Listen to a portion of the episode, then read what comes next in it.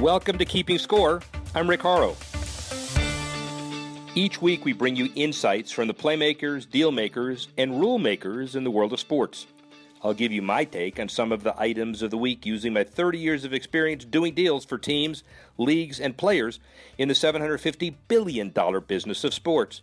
Plus, we'll talk with a central figure in the sports world. The views expressed in this podcast are my own and do not represent the views of Reuters. Let's get started. Do all of you listeners realize that 50 years ago or so in 1970, the average salary for a Major League Baseball player, average, was $29,300. This year, it's over $4.4 million. That's an average player. Against that backdrop, Dan Colarusso, our global digital editor, and I are talking about free agency today in all sports, football, baseball primarily. How are you? I'm doing great. I'm not doing as well as Kirk Cousins or Nate Solder or Trumaine Johnson. Slightly better than Mike Moustakas. Um, I, I, am I've, you know, you and I talked about this a bit last week after the show. I've been amazed at the pace of the NFL free agent signings and just the activity, especially when you compare it to kind of the sluggish, kind of a deliberate, uh, weighted out attitude that Major League Baseball teams seem to have during the free agent uh, feeding frenzy. There, it wasn't much of a frenzy at all. Um, so, you know, I, it, it's a great issue, and it goes to the heart of kind of the asset management of professional sports these days, I think. Asset management, financial management, we confirm that it's run as a business. Part of the discussion is that everybody, you either have collusion, we'll talk about it after the interview, or everybody reaches the same management decision simultaneously because they're all good managers. I'm not implying one or the other. I'm just suggesting just another good example of the business of sports. And as we went out to find the right free agent kind of commentary, we found a guy who's been in it yet above the fray. His name is Rick Davis. He is a partner of Wallace Jordan Ratliff and Brandt uh, law firm, Birmingham. But that's not why we have him on. He is basically the uh, representative of, of many, if not most, uh, coaches uh, Bobby Bowden, Sylvester Croom, Chan Gailey. But he's also been involved in representing people on the baseball and football side as important, he was a captain of the Alabama football team in 1974 along with Sylvester Croom, played with the Buccaneers, uh, uh, born in Alabama. We'll talk about all of that after we hear Rick Davis. Sports professor Rick Horrow in the boardroom, keeping score. I am proud and honored to have a venerable lawyer who has done it all. He was a co captain of the 1974 Alabama team with Sylvester Croom. He was recruited and given a scholarship by Bear Bryant.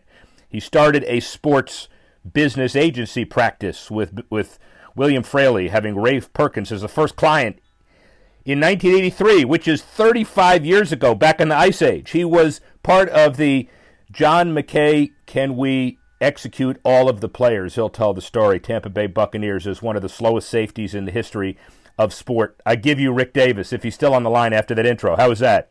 That was great, Rick. I appreciate uh, all those great compliments.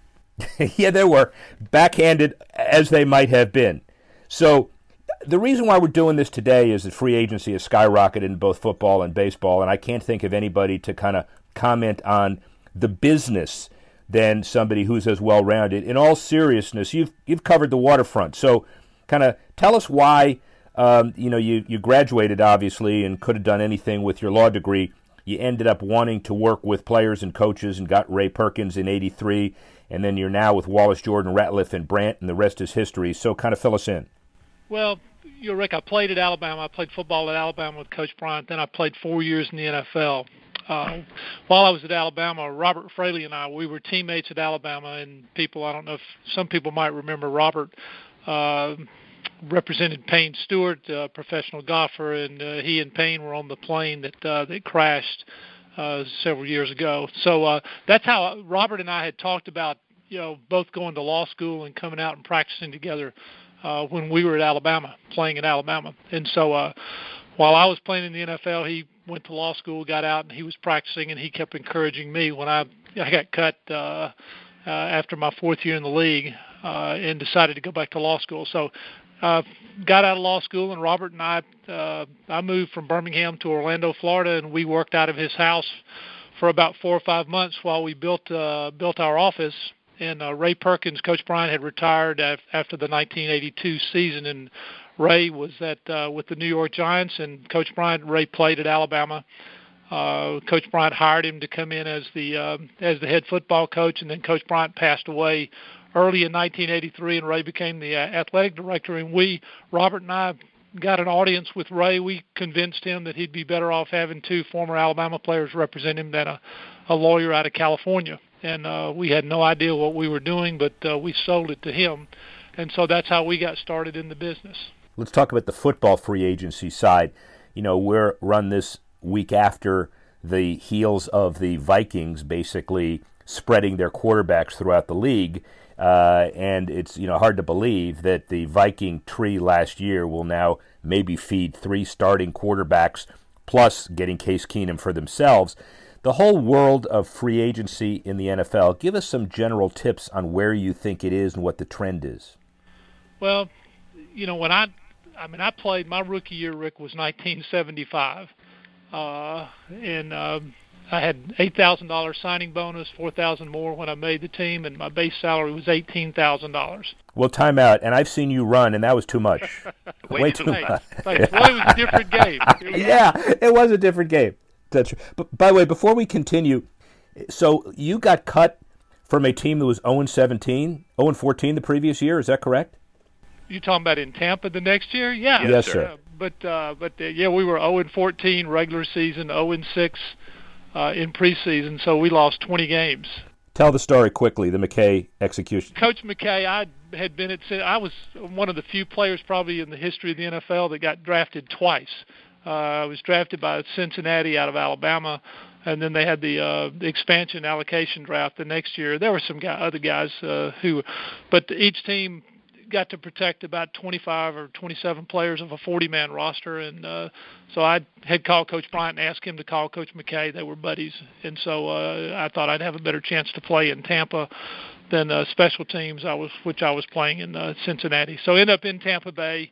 Uh, Coach McKay was completely different than Coach Bryant, uh, just the way his personality and things. But uh, yeah, the big joke, one of the big jokes was, you know, Coach McKay's talking to the the media after a game, and they said, "Coach, what do you think about your team's execution?"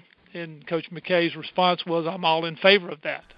May have been the best line in the history of football. You were talking about the differences between kind of 35 years ago and more, and today, as far as free agency is concerned. Well, back then, back when I was playing, we didn't know. Nobody knew what anybody else was making. You know, the Players Association was not didn't have much uh, much power. Uh, no one uh, knew the had any salary information of what anybody else was making, you could have had a guy sitting on the bench that was making more than a starter. But uh, the Players Association has helped because now everybody knows what everybody's making, uh, and the Players Association has taken a more active role. Really, college players after they're drafted, uh, your first contract they don't really even need an, uh, an agent or an attorney to represent them because those numbers are, are predetermined year by year uh, under the new collective bargaining agreement. But uh, you know the salary cap, the 2018 NFL salary cap is 177 million dollars. I mean, yeah. you, minimum salary for a rookie in the NFL in 2018 is $480,000. But uh, as far as you know, like Drew Brees, the money that he got, Kirk Cousins signs a three-year deal for 84 million dollars, and it's all guaranteed and is is Kirk Cousins and I follow the NFL not that closely because I don't really don't represent players. I represent a few coaches. But you know, is Kirk Cousins does, does his background really warrant giving a guy you know twenty eight million dollars a year? Maybe so. You know, Jimmy Garoppolo, who you know goes to San Francisco, he signs a five year deal for one hundred thirty seven point five million dollars. And so, uh, but hey, you know, it's it's the market right now. You know, teams need a quarterback, and then you start. You know, the quarterbacks are usually the first ones to, that uh, that go somewhere, and then now you see offensive linemen, you know, tight ends, running backs, you know, other players who are uh, who are moving from team to team. But free agency is, you know, it's you know, unfortunately, a lot of guys never get to free agency in the NFL. You have a handful of players that play that long, but still, it kind of gets back to uh, average career for an NFL player is uh, is probably three and a half years. Let's just talk now general baseball. So you don't represent baseball players or coaches, but you're a student of the industry. And it seems to me the big difference is that the baseball deals are more uh, backloaded and basically more guaranteed in a sport that is less violent than football. How does that happen? That's right. Well, I think it, again, it's because, like you said, you know, football, the uh, the teams they're smart. I mean, the owners of the teams are they're smart, and they say, why should we guarantee a guy, you know, for a a five year contract where if he blows out his knee or if it's a quarterback and he, you know, separates his shoulder or tears, you know.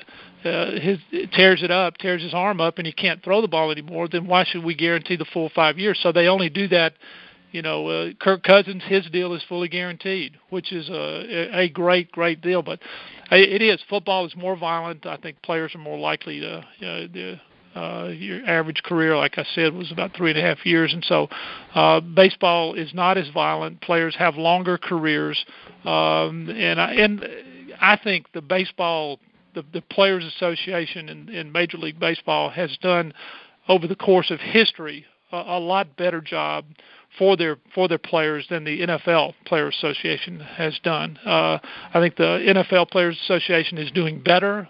I think they've uh, improved things, and that's why I think you're starting now to see just the numbers. And a lot of it goes it gets back, as you know, Rick.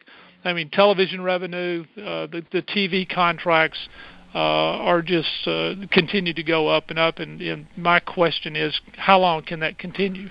Well, and I guess that leads to kind of a almost final question for you, which is does the luxury tax constrain the long term mega guaranteed free agent contracts in baseball more than the salary cap does in football, or is it both kind of completely separate uh, devices? Well, I think they're they're they're both mechanism, mechanisms that are in place, you know, in the NFL and Major League Baseball to kind of keep things from just going just absolutely crazy. Uh, and again, with all the things that, and hey, I'm I'm all in favor of coaches. I mean, you got a coordinator at LSU. The defensive coordinator is making 2.5 million dollars a year. The coordinator, uh, and uh, and uh, and I'm all for that. But at some point, you just got to kind of, especially college. And again, I deal more with college than I do uh, uh, in the NFL or, or Major League Baseball. But I just think at some point you just kind of step back, and I'm all for the play, the coaches getting paid because their lifestyles are they they have very little family uh, life at all because of the hours that they put in, more so in college than the NFL. But uh, you know, for guys, for a coordinator to be making two and a half million dollars a year, uh, Dave Aranda at LSU has a four-year, ten million dollar contract, which only 20 years ago or so. Uh, again, kind of getting back to Coach Bowden in 1995, being the first guy to make a million dollars, a head coach, and now now you got a coordinator making two and a half a year for four years. It's uh, but hey, I'm, you know, the money is there. The money's you know colleges are generating huge money uh, for their football, basketball programs. Um, but uh, yeah, it is. It's kind of like how long can this go on? That's the big question. Well, yeah, and let's also remember from our perspective, and we're old enough to say this, that we could have said the same thing. How long will this go on? When Messersmith was granted free agency in baseball in the first place, and that was 1977, ladies and gentlemen. So you know we're we're both old, but we both have some perspective. Word to the wise, ladies and gentlemen. Rick Davis, it is always a pleasure, and the uh, Rick Davis uh, tennis camp of him fielding drop shots is available on uh, YouTube and Facebook. It is not pretty ladies and gentlemen. Rick Horrow beyond the scoreboard, keeping score. See you soon. So Davis obviously has a unique perspective. He's he's played he's played, but he's also been involved in in the academic side of the agency world. Dan, what what's your hypothesis on the kind of comparison between the football free agent system and the baseball free agent system? Well, you know, it, it's not right as much the systems as much as you saw this year. Uh, maybe for the second or third year, uh, teams really waiting, sitting on the sidelines, waiting to bid down in some cases. Um, not a lot of big splashes as soon as they can possibly sign someone, as soon as the waiting periods are over. And that struck me, and we, we keep hearing, well, they're saving their money for next year. But I think we heard that a couple of years ago, and there hadn't been the big signings. There were a few, and then we heard that next year is Manny, Manny Machado and a few others, and this and Bryce Harper, and they're saving their money for that. And and they keep saving their money, and and we haven't seen the big signings of some very very good players. Um, Cy Young Award winners, um, MVP candidates in baseball, and uh, you know, strangely, like a team like the Mets, which isn't usually active and known to be a little on the thrifty side, let's say, um, spends a lot of money right away. Other teams kind of hold back, and, and you have an interesting situation. Then football opens up, and it is literally um, like feels like Las Vegas, like the amounts of money that are flying around. Um, some to good players, some to players who you know, Nate Solder that signed a contract with the Giants, huge contract for an offensive lineman. He's never been an All Pro. He becomes the highest paid offensive lineman in the NFL or something in the in that range. Uh, and it just strikes me that there's a different dynamic, and I don't know what it is. I don't know if sabermetrics has turned baseball into a, a game of stock picking as opposed to indexing. Uh, if you want to look at it like that, if you want to look at players as stocks or mutual funds, right? Or the NFL is in a situation where you know they kind of know they have a framework through which they they view their salaries and their compensation and their payrolls, and they plug in pieces and then they fill in the rest at cost. You know, so I, I don't know what the dynamic is, but in a year that was so controversial in Major League Baseball. We've had a runaway train of spending in the NFL. And I just thought it was interesting to see how agents who often represent people in both uh, kind of how they view it and, and how they manage it. Yeah, and, and, you know Rick's perspective on that is it is also a function of the economic system. The salary cap has effectively become a hard cap in the NFL. You know, I'm a Dolphin fan, or maybe was before Ndamukong Suh and Jarvis Landry left, but it's now a situation where the teams are are home growing, and before the next big contract, they're jettisoning guys free agents are big deals when they're signed, and if you don't have the next step in it and guarantee the performance, then they're gone. It's uh, uh, running backs aren't as important as they used to be because they may be interchangeable. Uh, maybe the keys are a quarterback and maybe a quarterback. I don't know. What do you think, position by position? Yeah, I, I think when you look at it, the the, the running back um, slot not occupying huge money anymore um, some premier wide receivers. The game's become more of a passing game, and defense as a result, defensive backs and the off pass rusher. Um, you know, get some big money and left tackles again. Um, but it, it is um, that dynamic uh, where you know it's better, especially on the higher priced players in the NFL, where there's no guaranteed contracts, right? Or there's some guaranteed money, but there's not guaranteed duration. Um, that it's better to sell a year early than a year late. Uh, and, and, with the hard cap, I guess that's a reality that baseball doesn't quite have. Uh, baseball has a little bit of a of a different situation. You also have a farm system in baseball, and you could, you know, by the time guys get to the pros, they're not as risky, right? So you kind of know where you could pay them. You could slot them in. I think the range is a little a little deeper in, in Major League Baseball because you have the ability to evaluate guys, uh, and I, I think that that makes a little bit of a difference.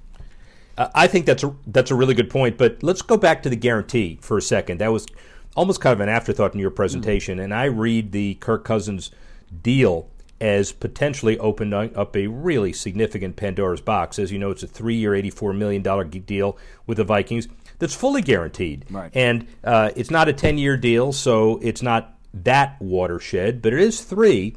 And many people on the player side are saying this gives the players the rationale to bet on themselves. Here's the way you get leverage. Mm. You make sure you become a free agent. The free agent system's not going to change, and then leverage yourself into a guarantee. The critics are saying guarantees lower intensity. I'm not really sure that's going to happen because we haven't had a whole lot of these guarantees on the NFL side. Right. The uh, the naive answer is well, you ought to have a guaranteed contract because this is a more violent sport. The careers are shorter, so you ought to guarantee him. Well, that has nothing to do with the system because it's all about the market. What do you think? Well, yeah, I mean, I, I think uh, philosophically you're absolutely right. It is a it is a it's a collision sport, and careers are shorter. I think as as Rick pointed out, a lot of guys don't even make it through their first contract. So the, the actually we, we it feels like a lot of activity, but in a larger percentage of players, some guys never get this free agent payday, right? So that's kind of an interesting an interesting dynamic. Uh, and I, you know, it's it's tough to say it. It's tough to play football with low intensity and not get hurt, right? At least that's what my high school coaches used to tell me. Uh, you know, you got to run hmm. through the tackle, right? You, you don't you don't stop, you don't pull up, and that's where the injuries happen. Well, so, weren't you like under the point of tackle? Weren't you kind of like below the fray? I like to. Pr- I prefer to think of it as a low low center of gravity. Yeah, well um, put. All right, and I, uh, I, I understand. I understand. but, but, but this but, whole guarantee thing. I mean, it's look, not just. It's not nothing, nothing to be made made fun of. The, the whole guarantee intensity thing, I don't believe either. Mm. But what about the nature of changing the economic system? You know that players and agents kind of have a pact where a general manager will say, I'll give you a six year contract. We can call it a $100 million deal. We can basically terminate it after three years, and it's on the books for 50 then you readjust. You think the Cousins deal is going to change that? I think the Cousins deal has a, has a chance to change the top strata of free agents. I mean, this was a, uh, uh, maybe an aberration of a year because quarterbacks were so desired this year, and there are so many coming into the draft, and everybody's kind of positioning around quarterbacks. So that added to the scarcity value and Kirk Cousins' like bargaining power.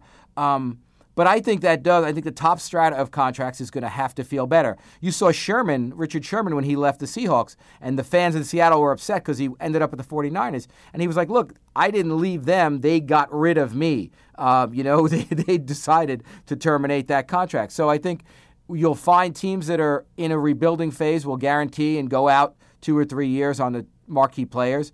Um, and so will teams who think they could win now, and then the rest of the teams are kind of going to kind of pick and choose their spots. But I don't think the guarantee um, contract becomes a, a, a, regular thing across the board. I think the dynamics of a football team, um, the year-to-year performance, the injury situation makes it more important for the owners to be able to dump some of those contracts and and you know um, reinforce at other positions and use those resources elsewhere. And, and that's a good point. And, and, next week we'll, we'll talk about the other of the big three. Basketball contracts are generally guaranteed. We know there's a lot of money in those, and we'll key it into the Final Four weekend. And we'll also talk about managing people's money with one of the best in the business as we go forward on that interview. But let me ask you this, just segueing to March Madness stuff. Do you know how many zeros are in the number 9.2 quintillion? Um, if I had another 20 minutes, I could probably count them up, but you no, you could me. probably Google it. But yeah. here's the answer. Uh, I don't know is the answer, but it's it's the odds one in 9.2 quintillion of filling out a perfect bracket in a normal year. That's before UMBC. Right. What do you think of that? Oh, I, I, look. I, I, I don't know what the. You know, it's funny. I, I was trying to. I was asking you this question earlier today. That how many upsets is too many upsets? Like we really need one Cinderella right? It's hard to have a lot of Cinderellas, and it's hard to maintain kind of the viewership as the big schools get knocked off. So I think the NCAA likes the drama of those early round up, uh, you know, upsets. Um, but then as it gets later on into the tournament, I want to see Duke play North Carolina. Um, you know, well, you ain't seeing that this year. You know, so um, yeah, but you know, you may have the specter of Kansas, Kansas State. West Virginia Marshall is over, um, and and uh, that that game kind of fizzled. But you do have some interesting dynamics. Loyola Chicago this year, right. obviously, a, you have some teams story, yeah. that, again, this is the week we always talk about the upset and Cinderellas, and next week we may have chalk, as they say. Although at least from one of the four brackets, we won't. So we'll check in before San Antonio next week, and we'll talk about the NBA one and done as it relates to the Final Four in basketball, and we'll deal with the Final Four. Rick Horrow, Dan Colarusso, see you next week. Thanks for listening to this edition of Keeping Score. Our producer, Alex Cohen, associate producer, Freddie Joyner, assistance provided by Carlos Swadek, Tanner Simpkins, Jesse Leeds, and Jamie Swimmer, and the executive editor of Reuters Digital, Dan Colarusso. I'm Rick. Thanks again for listening. See you next time on Keeping Score.